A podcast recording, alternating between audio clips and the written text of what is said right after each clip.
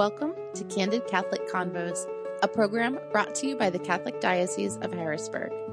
Our mission is to humanize the church and help you to grow in your faith, love, and understanding. I'm your host, Rachel Trochet, a cradle Catholic who's only human and struggled with faith on more than one occasion.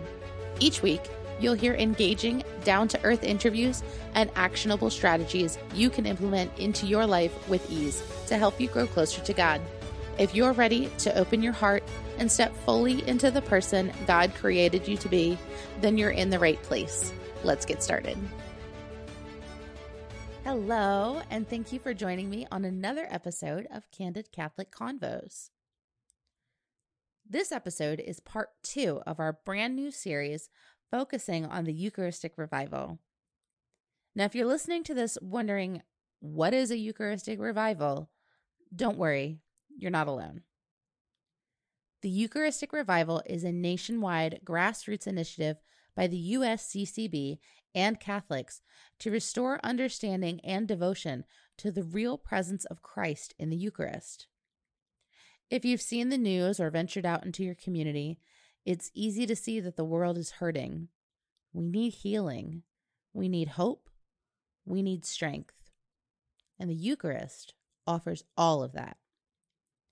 This national response to the Lord's call began on June 19th, 2022, the Feast of Corpus Christi, and will continue all the way until Pentecost 2025.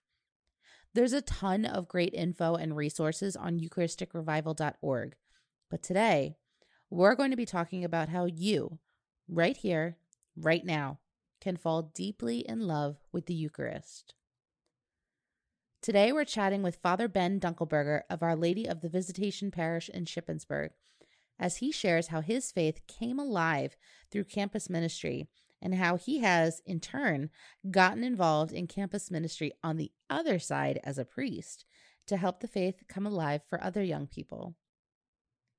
If you have any questions about the Eucharist you would like to have answered by one of our priests, be sure to send us a message on social media or our website, and we'll try to get it answered throughout the series.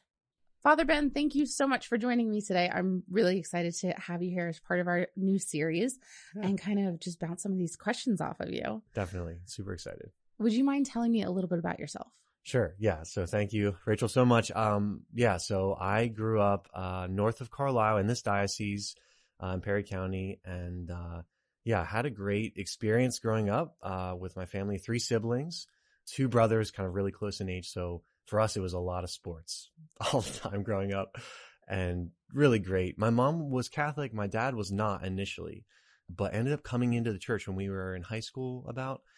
So that was a cool thing to see that happen. But I would say that we were, you know, we were into our faith. We were trying to be good Catholics, but maybe wasn't as alive of a faith as it could have been in a certain sense, right? So the deepest desires were you know, sports and maybe the outdoors as well and hunting or whatever.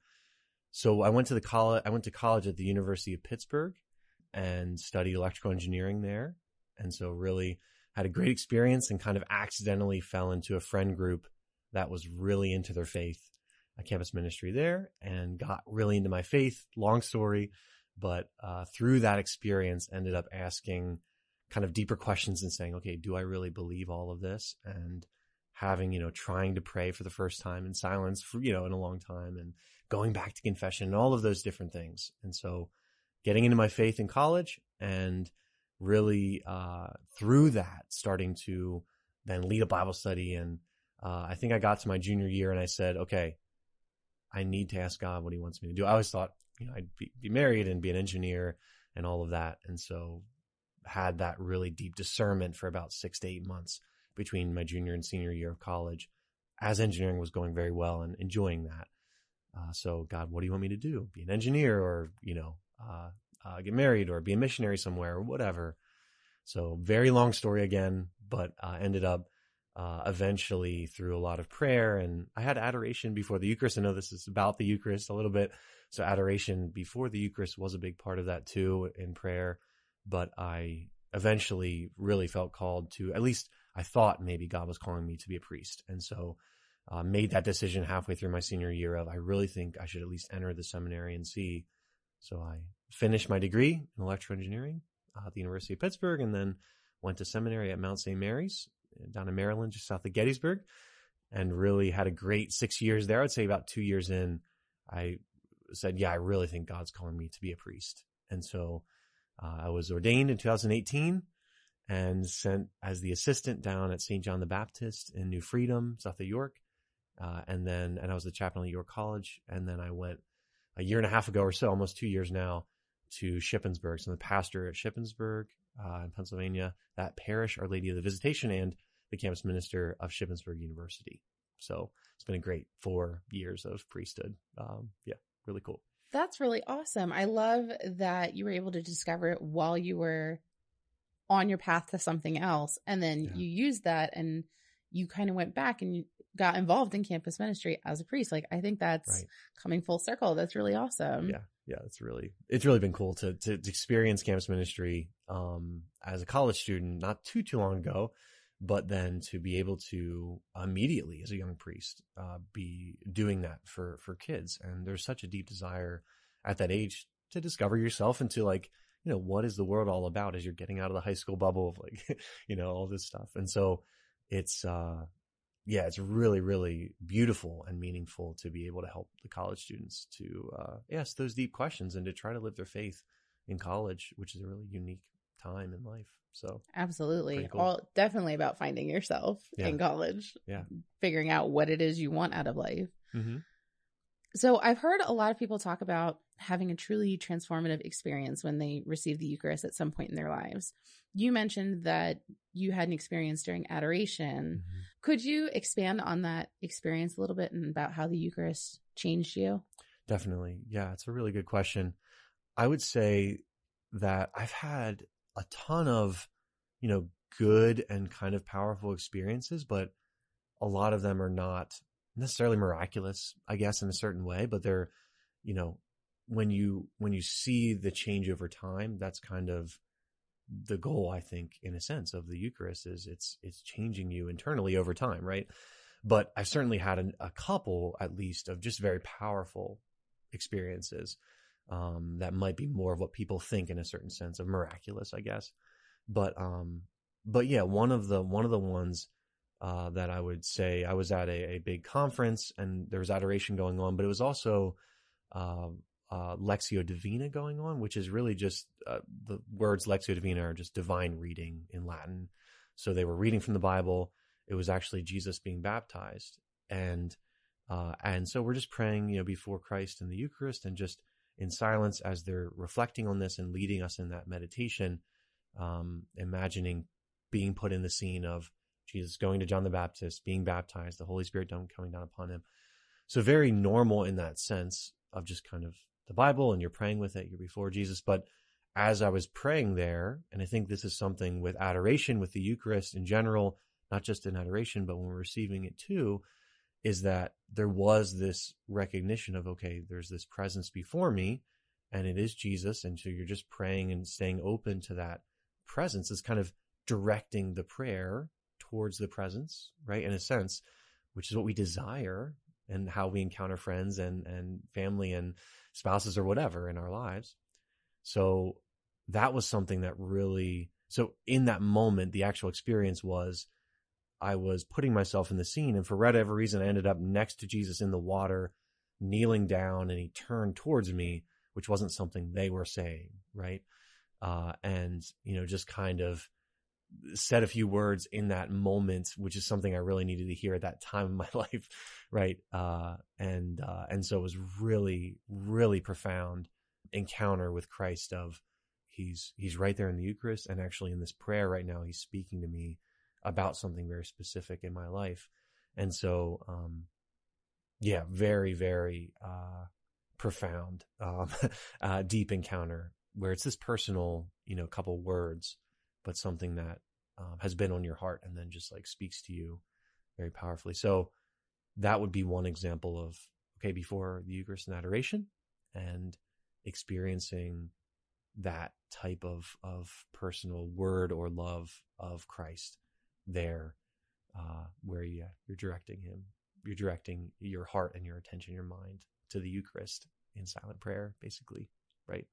So does that kind of make sense? though? Absolutely. Yeah. And that's wild. I love I love that style of prayer. I personally haven't tried it, but several of the other priests that I've talked to Mhm. have mentioned that that is a such a powerful way to just like put yourself in the scene.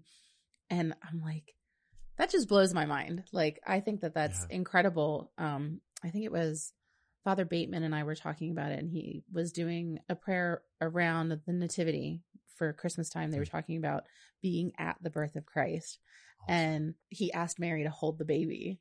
And I was like, "Oh my gosh, like to Yeah. actually be able to do that in prayer is just wild and I can't believe I haven't tried it yet." So Mhm. that's on my list. yeah, yeah, it's it's. I, I actually just gave a homily on it, not this last weekend, but the weekend before, of just yeah, what is what is prayer supposed to be? It's all these different things, but one of them is silent, meditative prayer. So just to be able to to be in silence and to believe that when we're we're meditating, really we're just reflecting or imagining or all those different things, that God can use that and speak through that very powerfully. So it's it's really beautiful and I think important to encourage people because again, I, I'd never really done that until college and someone's teaching me and like, you know, doing that. So unless you're kind of taught into that or, or you know, showed how to do it, uh, yeah, it makes sense. And not a lot of people have heard of it before, but, but it's good to be able to talk about that and say, yeah, just, just put yourself in the scene or just imagine or just, you know, go over the words a couple times slowly. And, and it really can be very powerful of, you know, an encounter with Christ because he wants to use that and he wants to speak to us. So Right. anyway. Absolutely. Yeah. Throughout history, there have been hundreds, if not thousands, of reported miracles with the Eucharist. Mhm. In our last episode, Father Bender mentioned one where he had gone on a pilgrimage to see a host that had bled or was congealed with blood. Have you ever seen or experienced a Eucharistic miracle? Yeah, that's a wow, that's a great question. The the I would say kind of similar and a little bit to the last answer, but I haven't experienced that type of miracle when people I guess usually say Eucharistic miracle. They're usually thinking of that type of thing that Father Bender had mentioned of okay, the the Eucharist is actually like bleeding or actually, you know, something is happening to a physical change to the Eucharist there. And there are an incredible amount of testimonies of those things happening. Um, yeah, a lot of sites you can go to in, especially in Europe, but around the world where it's like, here's, you know, this miracle that's still kind of happening. Like it's still here. You can test the Eucharist and, and it, and there's this incredible tests that have been done of like, it's heart tissue and it's, you know, the same blood type of particular, th- like it's crazy. That's wild. I yeah, I I should have maybe pulled it up, but I, anyway, but it's it's really beautiful. Um, so two maybe quick things on that. So I haven't experienced anything like that necessarily. I would say that there's way way more miracles that are happening on a regular basis, not just miracles of like faith, but also miracles of healing that we don't necessarily hear about. So one quick thing that I will there's so many. One quick thing that I will say is very recently, one of my parishioners, uh, a woman in my parish, was sick with COVID. She, you know, she was doing okay, but definitely very sick, and uh, you know, has this deep devotion to the Eucharist and just desired to receive it. And eventually was brought the Eucharist by one of our other extraordinary ministers of Holy Communion, and she received the Eucharist. And she was telling me this later that it. She was like, "I'm probably going to have long COVID. You know, I'm going to have this thing forever just feels like it might be that and uh, she just had this almost immediate kind of physical healing that she experienced and it and she was telling me this very emotionally uh, maybe only a month ago right so yeah i mean there's no i can't necessarily like bring that before scientists and say like here's this exact you know miracle. Um but so that's one little example of like a physical miracle that just kind of happened but um but there's i think and this is christ's primary desire too right is the physical miracles are all meant to lead to the spiritual you know growth closer to him in our lives. And so those are the miracles he cares about most and those are the miracles i think that happen the most often are miracles of like of faith of spiritual healing of of um yeah all of those different aspects of our life. And so that's what i would say is kind of this what i've experienced personally more often is these powerful encounters with christ of of you know not just maybe his mercy and consolation and love powerfully, but also what we don't usually desire, which is like a word of exhortation or challenge or whatever, right? Which can lead to this, this greater conversion and, um, and closeness to God. And so that can also be, uh, a miracle of the Eucharist, of hearing his words speak into our lives powerfully. And maybe one little quick analogy. You can also cut me off anytime I'm speaking too long, by the way, but the analogy of like, we often don't the like the Eucharist can change us is one of the things that you said. We often don't necessarily in our spiritual lives see the change as this big I mean, we desire these big like retreat moments and and top of the mountain, right? Transfiguration moments. But often God is doing it little by little in our hearts, the transformation. And so you think of having a garden or, or you have a, a, a plant or flower back here. And, and when you look at it and you're, you're watering or feeding it and you, and you see the tree or the thing grow little by little, but you don't actually, when you're watching, you don't actually see it grow, right? And so to realize that that can be what's happening to us in our life of faith, of supernatural hope, of supernatural love, of virtue as well, that the Eucharist is, is doing that, changing us, right? As we're trying to grow in those ways in our life, uh, that Christ is, is doing that through the Eucharist in our heart. So anyway, that's a long answer to I haven't experienced the miracle in that sense of the physical miracle. Um, but, uh, and I haven't been able to go to a pilgrimage site other than seeing videos and, and different things online.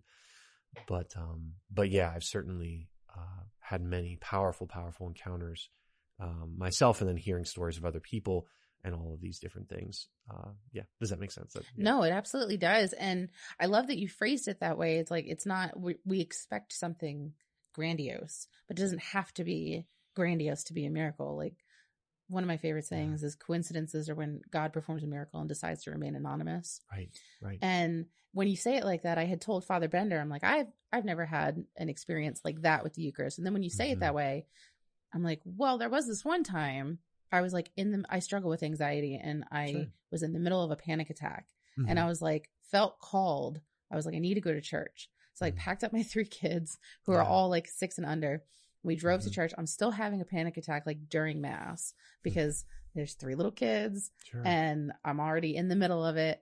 And I remember getting communion and like feeling better. Like I wasn't completely out of the panic attack, Absolutely. but it ended a lot faster than it normally would have. And when you put it like that, I'm like, yeah. yeah, yeah exactly. oh that was an experience right, so right. oh i love that you that it doesn't have to be what we traditionally think exactly, like you can exactly. have these little moments and yeah. god just decided to remain anonymous right right that's I yeah love that's that beautifully said in that sense of god decided to yeah remain anonymous i love yeah. that as well a way of connecting that but yeah it's uh that's yeah thanks for sharing that that's also that's really beautiful at the end of the liturgy of the eucharist the priest puts the hosts back in the tabernacle. Mm-hmm. And I used to be an altar server, so I like remember the whole spiel. Gotcha.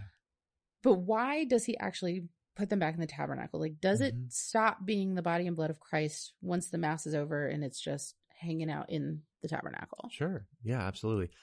Yeah, we certainly believe that it continues to be the body and blood of Christ uh, in the tabernacle.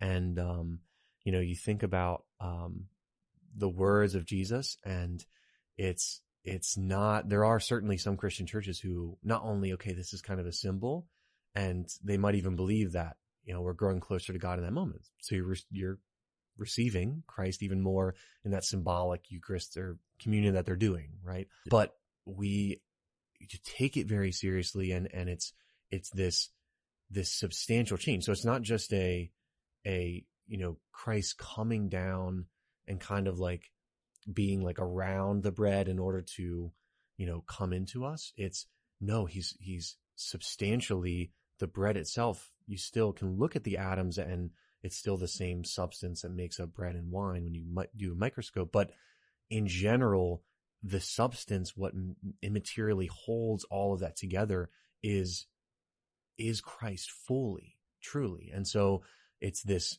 promise he's made to us of I will be present um, when you you know follow this kind of thing I've given you at the Last Supper of you know uh, take this eat of it this is my body and so much more in the gospels of that teaching of, you know, John chapter six is kind of this incredible, right, teaching of that.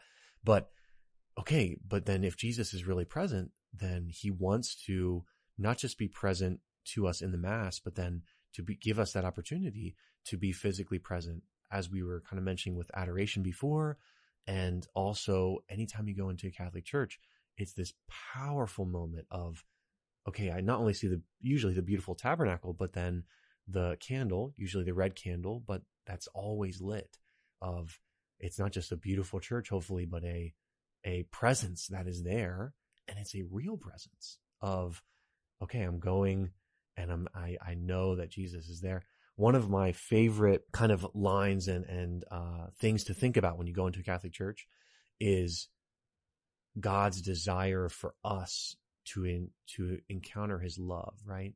So one of the things with the Eucharist is it's such a mystery because it's, it's, okay, it's Jesus, but it's, you know, God become man. Jesus is, is just a human being, which is what we would desire to encounter, but it's God become man. So in his soul, he has a human soul, but also the infinite God is present, fully present there. So the infinite God who created every ounce of atom and energy in the universe, right? It's just, it's impossible for us to imagine. You have to start with God being this. And so how small he makes himself in communion that we're able to even encounter, like even like be able to handle that, right? It's this infinite power that we're taking in. So when you think about the tabernacle then and, and Jesus just waiting, being silent, waiting there in the tabernacle, it's this incredible thing of when you go into the church, some people will think, okay, now I have to, you know, make myself attentive. I'm tired and I have to make myself attentive or whatever in the church. But in reality, it's the, where you start is there is Jesus, the infinite God, waiting there for me to come into the church to pour his love out into my heart. Like he's, his deepest desire is to like wait for us to do that, right? If, if we had a friend who, who we hadn't seen in a long time and they invited us over and over again to come and hang out just to catch up and just to, right? It'd be like, sorry, I can't come. Sorry, I can't come. Sorry, I can't come or something.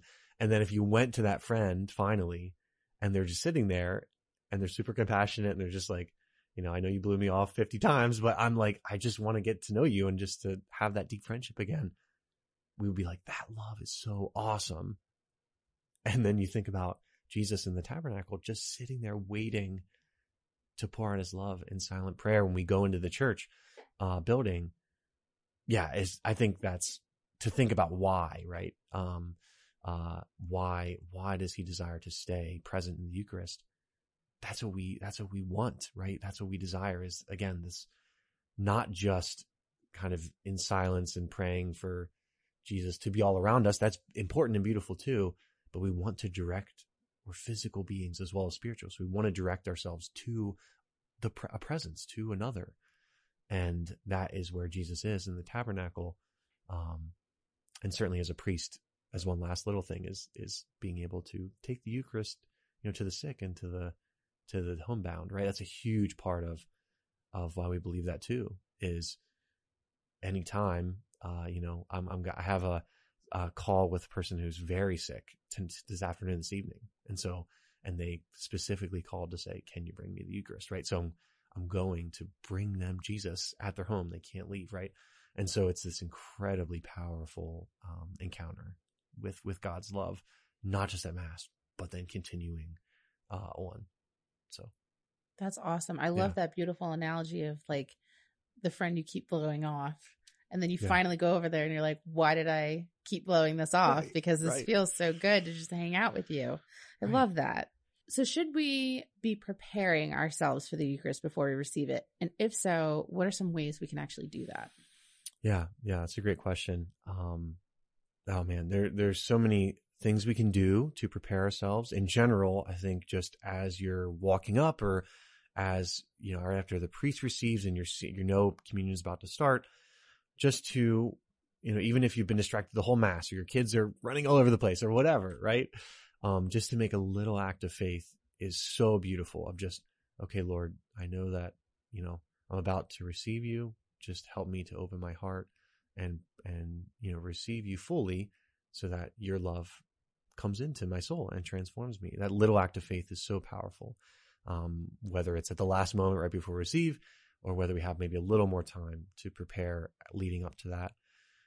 There are specific prayers that you can look up, certainly, that actually are for preparing to receive that saints or different people have written.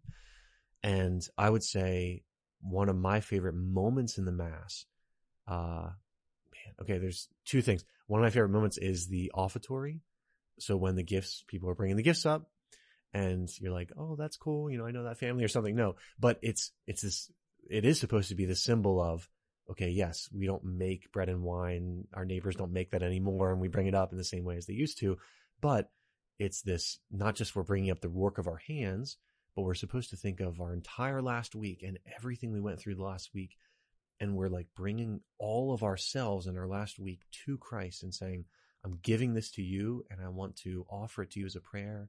as a little sacrifice and I want to be united to you fully, um, in the Eucharist. And so to, uh, there's so much more than that, but just to think of, okay, Lord, what is this communion with you, this union with you going to do?